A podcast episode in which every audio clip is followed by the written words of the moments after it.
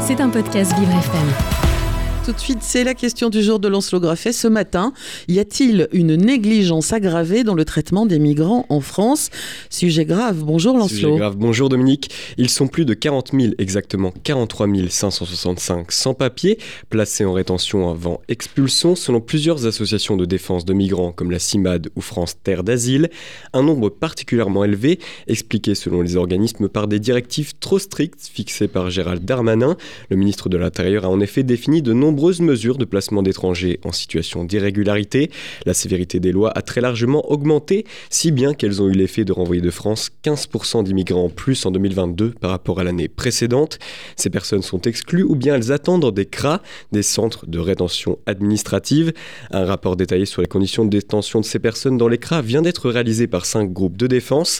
Un texte qui dénonce des agissements abusifs et des conditions indignes dans les 25 centres que compte le territoire français. Les associations juge que ces enfermements sont inutiles car ces personnes ne sont pas nuisibles et fustige un amalgame très présent entre immigration et délinquance. Si le ministère de l'Intérieur tient à garder une tolérance zéro au sein de ces établissements, le rapport dénonce des bavures notamment liées à l'enfermement pour des motifs pour le moins dérisoires, des motifs tels qu'un regard suspicieux ou un crachat sur le trottoir. L'exécutif se justifie en dénonçant un trouble à l'ordre public, une notion qui est bien sûr très difficile à délimiter. en France, la durée moyenne d'enfermement est de 23 jours car la limite est de 3 mois. Ce temps de réclusion a été multiplié par 2 en seulement 6 ans.